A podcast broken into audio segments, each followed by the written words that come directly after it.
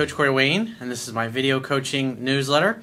And the topic of today's newsletter is going to be Her Curiosity and Interest Soared. Well, I've got a success story here from a guy who is one of the typical recovering nice guys.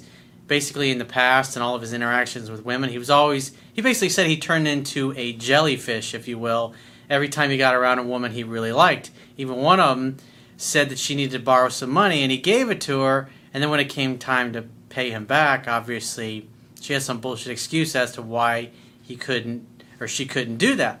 And so he's been following my work for a while, and he's dating this really great girl.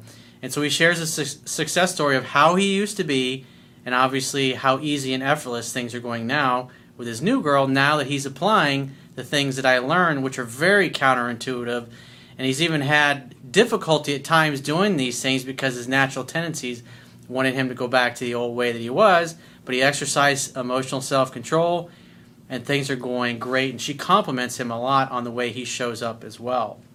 So if you're one of those guys that has a has always had a problem never never getting past the first or the second or the third date, and you're kind of a recovering nice guy, this should inspire you, hopefully, to change the way you're going about things. so I have a quote that I wrote, and then we're going to go through his email.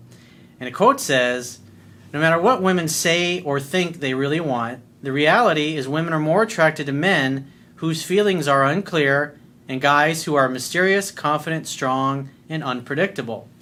Men who are too nice, compliant, available, who don't stand up for themselves, and who wait on women to tell them what to do, predictably get rejected or the let's just be friends speech. Women test men to determine whether or not they have a spine, will stand up to them and for themselves, and attest their strength and worthiness. Women lose respect and attraction for men who let women jerk them around. Being too nice reveals that deep down, you don't think you are worthy of a woman's time, desires, or attention. This gives women no choice but to agree with you that you are not worthy. Definitely some food for thought. So, with that in mind, let's go through his email. He says, Hi, Corey. My name is Bob, and I'm a 35 year old single guy from California.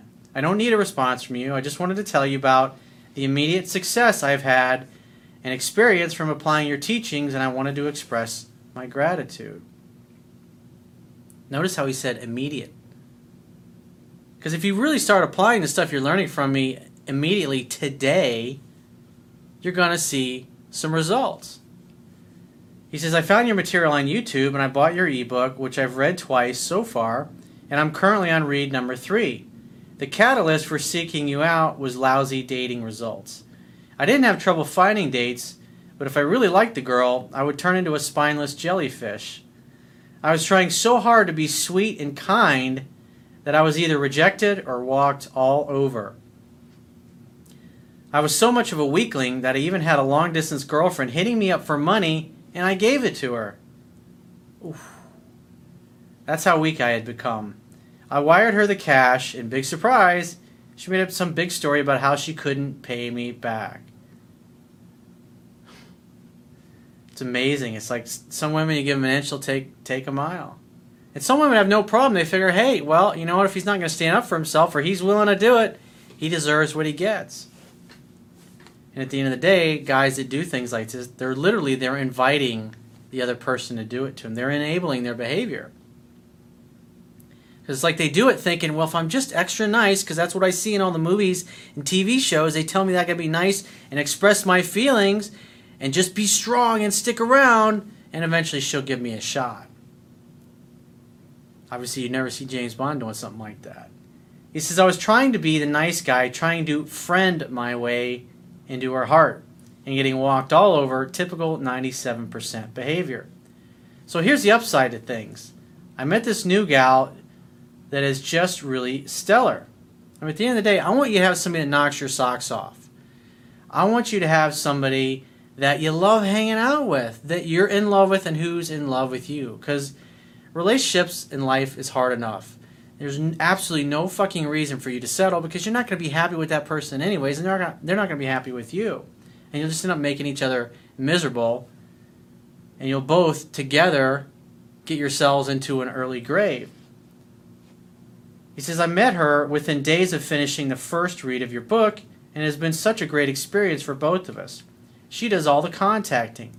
She says hello to me by text, and I respond by asking when she's free to get together, and it just rolls from there. The idea is you don't want to say, When are you free to get together? When are you free to get together? When are you free to get together? Like a robot. The idea is change it up a little bit. Hey, I want to see you. When are you available? What's your schedule like this week? I've seen guys doing that before, and they just literally, like a robot, they say the same thing over and over again. After a while, the girl starts to go, You always say the same things to me. It either happens like that, or she texts me with a specific day and time to get together. It was upsetting at first to take a backseat approach, as I was so accustomed to heavily pursuing, but this shit works less really is more. I mean, it's a scientific fact that women are more attracted to men whose feelings are unclear. You have to give them space. And just like I teach in the book, you don't really only have to initiate or pursue, if you will, for the first two to three dates. And once the woman starts reaching out, I mean, that's pretty much it. The guy's pursuit is over. He can just hang back, wait to hear from her, and when he does, make the next date. He says, Last night we were together, and it was date five, I guess. She started opening up to me a little about her experience with me and how it made her feel. Feel being the important thing. It took every ounce of self control for me not to bust out laughing from amusement. Because obviously, what he knew what was coming next. He knew what she was going to say because I say that's what's going to happen in my book.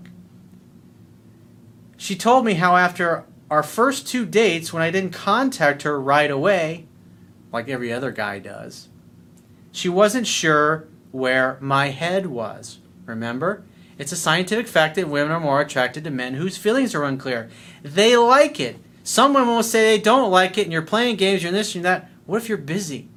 What if you're the type of guy, you're a busy professional, and you might have one day a week that you're available? You're not going to have time to sit there and fucking chit chat and send bullshit, boring, nonsensical texts back and forth all day long. You're going to be busy changing the world, changing lives, whatever it is you do for a living, building your empire, if you will. Your time is limited. You don't have any of it to waste. And therefore, if you are going to make your only available night available for a particular girl, you want somebody that really is excited to spend time with you. And obviously, she is. And notice it's like he's away from her, he's not doing anything. Just the very fact that she's expecting him to call and he doesn't, she's not mad at him for it. But the fact that she doesn't know if he likes her or not, if he's going to call again or if he's not, it had a positive effect on her attraction level. And I learned that because I had a girlfriend, one of the ones I wrote about in my book. She taught me this. Her mother taught me this as well. They both sat me down individually and explained this to me. And I was like, ah, it was life changing. He says a couple of days passed and it drove her nuts, so she contacted me. And that's another reason why you only go out with a girl once a week. If you only call her once per week and go out on one date, if she really likes you and it really bothers her and she really would like to see you again, she's going to come up with an excuse or a reason to contact you. She's not going to ask you out, but she's just going to get in touch. Usually something along the lines of, hey, I was thinking about you, or I saw a movie, or something funny happened the other day, or a friend gave me a magazine and the picture of this model that was in there looked like you, reminded me of you, or something we were talking about, and I had to reach out to you. How's your day going? But really, what's going on is she's, without saying it, she's saying, where do I stand with you? It's driving me up a wall, but I like it. I'm really liking you more than we than when I last saw you. Hopefully, you want to see me again. She's not going to tell you this, but that's what's really going on inside. And that's why you just say, "Hey, I'd love to see you again. When are you free to get together?"